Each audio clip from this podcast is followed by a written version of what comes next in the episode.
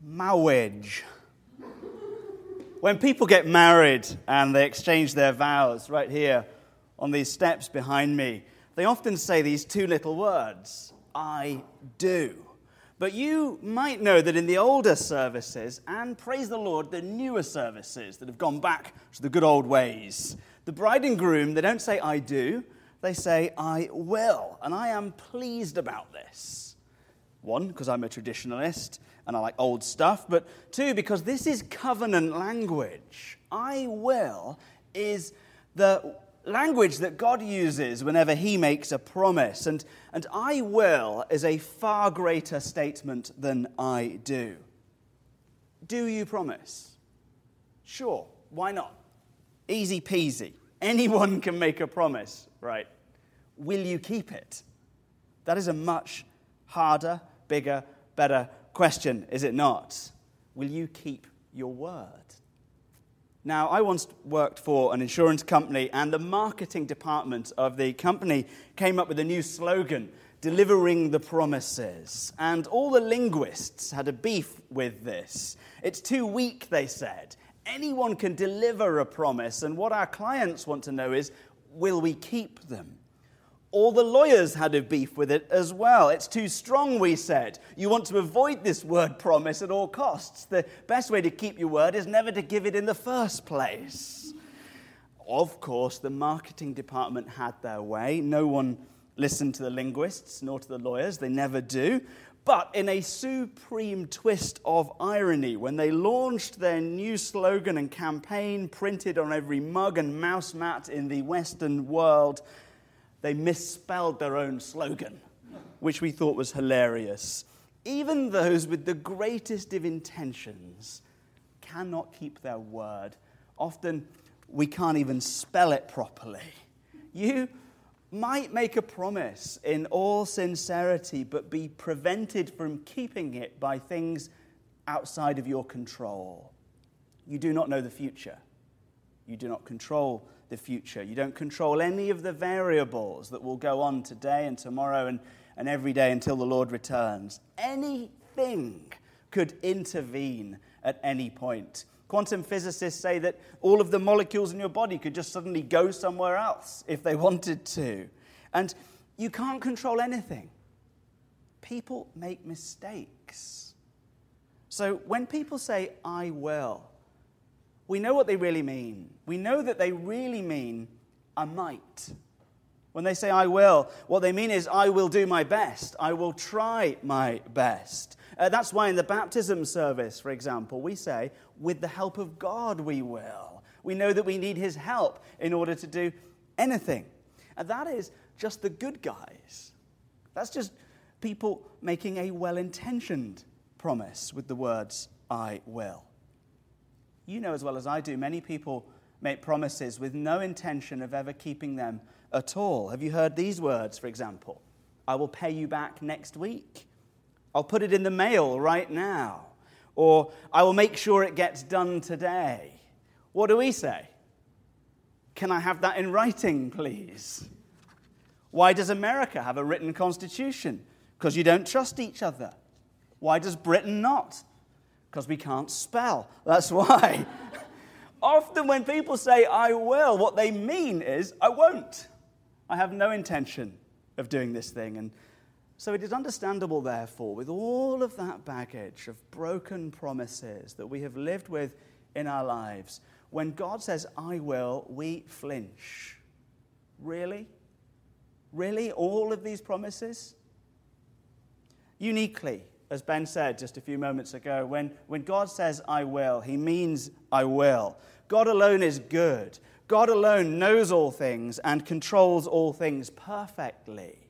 And nothing ever takes God by surprise. Nothing intervenes to thwart his will. Nothing comes up. There are no caveats. There are no fingers crossed. There are no hidden costs. As you read the Bible, given that God doesn't have to make you a single promise at all, it is amazing to discover just how frequently he uses these two little words, I will. I will is written all over Scripture. It's just everywhere. He is a promise maker. God makes promises. And in these five weeks, we're going to look at some of the biggest promises in the Old Covenant. We're looking at Genesis today. We're going to be looking at Abraham and Moses. We're going to look at the promise to David. We're going to look at the promise to a people in exile in a foreign land. And every single time God approaches them and gives them his word, he says these two little words I will. Our aim is that when you see this, you never stop seeing it. You never stop seeing that God says, I will. And as you start to see that God is a promise maker, our aim is that you start to join the dots and start to ask the questions is he also a promise keeper? He's given his word so many times, has he kept it? That's the aim of this series for you to see that God is a promise maker, God is a promise keeper, and he makes one to you as well. So let's turn together to Genesis 3. Genesis 3 is one of those passages of Scripture that we preach on all the time. So we're not going to dig into everything. We've done that many times before. We're just going to look at one facet of, of Genesis 3 this morning. And as we do, we start to find the first examples of this little phrase, I will. Let's turn together to Genesis chapter 3. And actually, if you just go back a tiny bit to Genesis 2, you'll see the first example. You probably know the very, very first example of I will in Scripture is God's promise to Adam to make Eve, and it's very quickly fulfilled. And I think that's Genesis 2:18. And then God places them in the garden, and God uh, is, is giving them authority and dominion and, and, and all of his image that he's created them both in. But the serpent comes along, the serpent deceives them, they eat of the fruit, sin enters the world, and that very moment, their relationship with God is spoiled, and their relationship with one another is spoiled, and their relationship with the whole of creation is spoiled. A threefold aspect of the curse of the fall is that our relationship with God, with other people, and things is ruined. And God approaches them in their sin, the low point in Scripture. I admit it's only a few pages old, the Bible, at this point, but we've reached a low point. And he says in verse 13, this is uh, chapter 3, verse 13, What have you done? Aren't those just the worst words to hear? Well, that means you've been caught. You're probably even asking yourself that before you are caught. What have I done? isn't this just the worst thing you can hear? This is, this is the beginning of judgment. What were you thinking? What is the matter with you? What's all this? What have you done? A whole future of pain and destruction just opens up before them. Just a great vista of calamity is suddenly before them as they see what they've done. This moment is the moment that spoils the world. You can draw a direct line from this moment to COVID 19.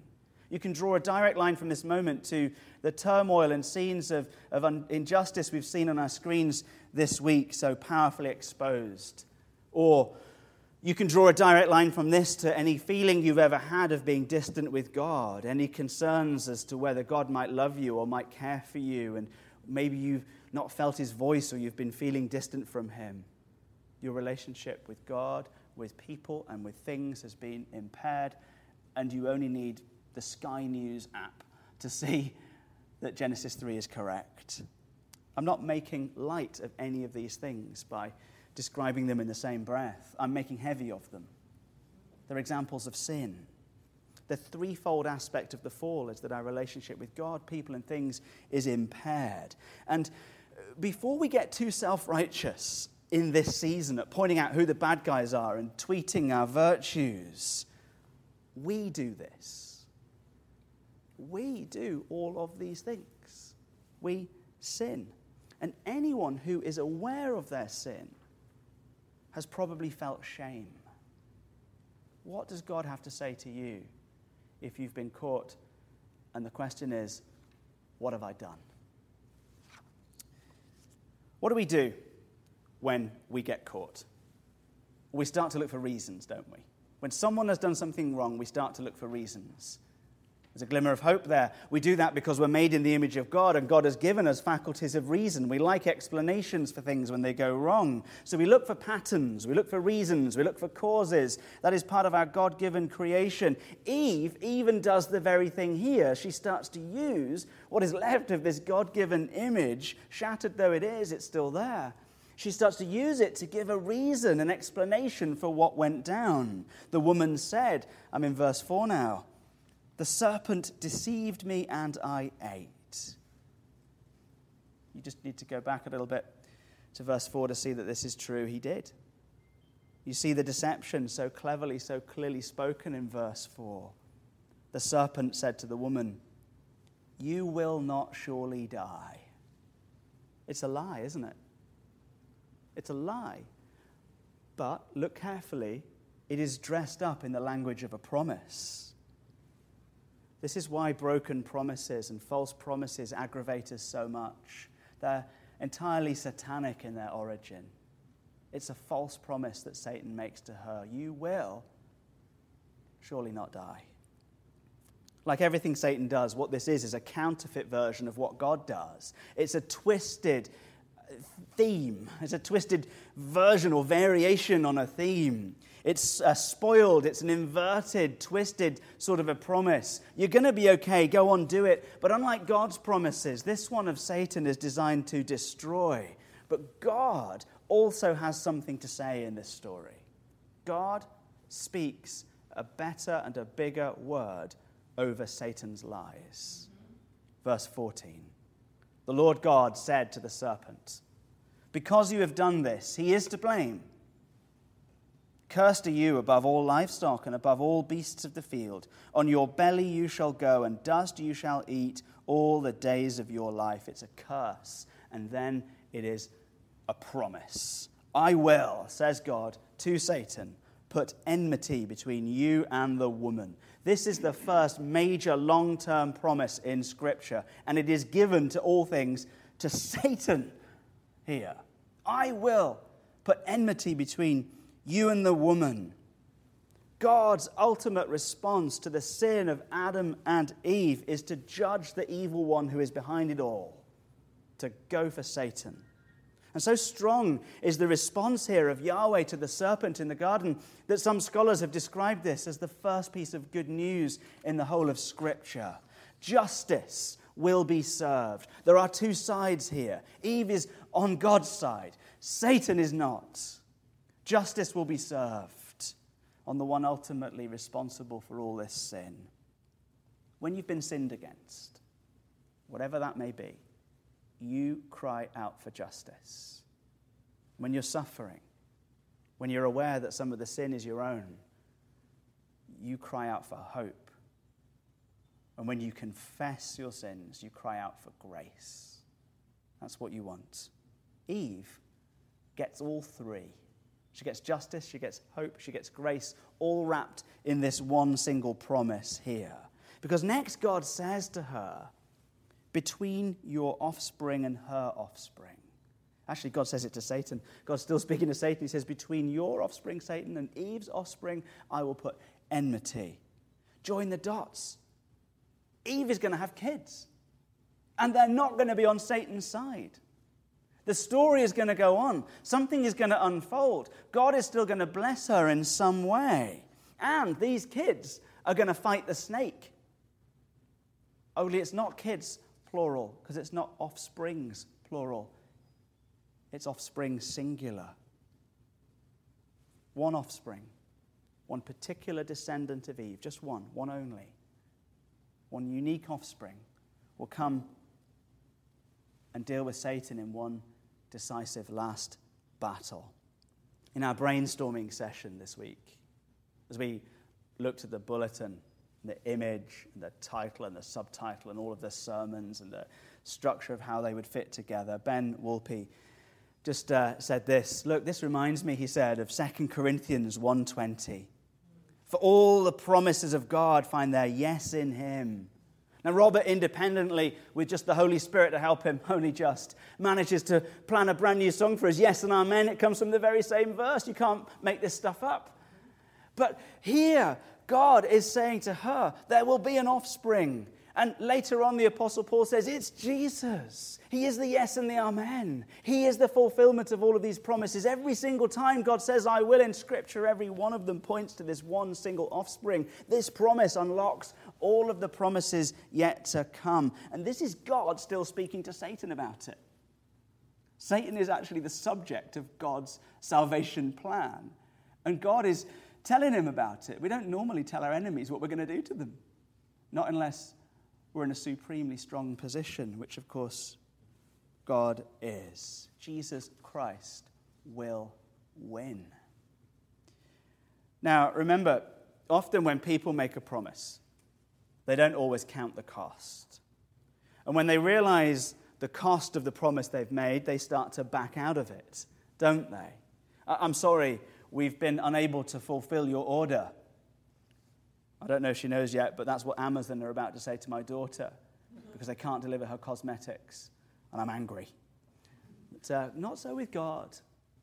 God doesn't do that. God doesn't say, I'm, I'm sorry, something came up.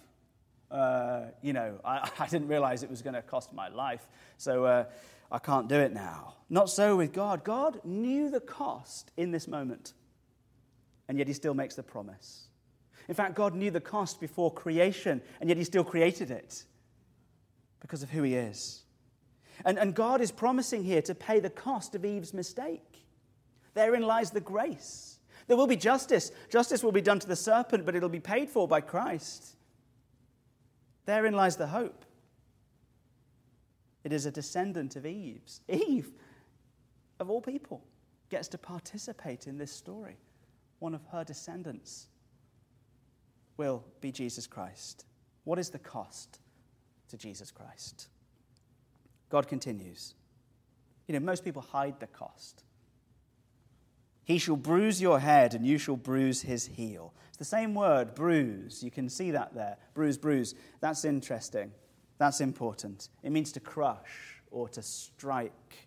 And so, just as Christ will, will crush Satan, in the same way, Satan will crush Christ. It is the same word, bruise. Note also, though, the symmetry is broken as well as, as put into place. It's not the same body part that is going to be bruised. Satan's wound will be to the head, it will be a mortal blow to Satan. Christ's wound is to the heel, it is not a mortal wound. Christ dies on the cross. And his wounds are real, but he raises from the grave and he is seated at the right hand of the Father on high.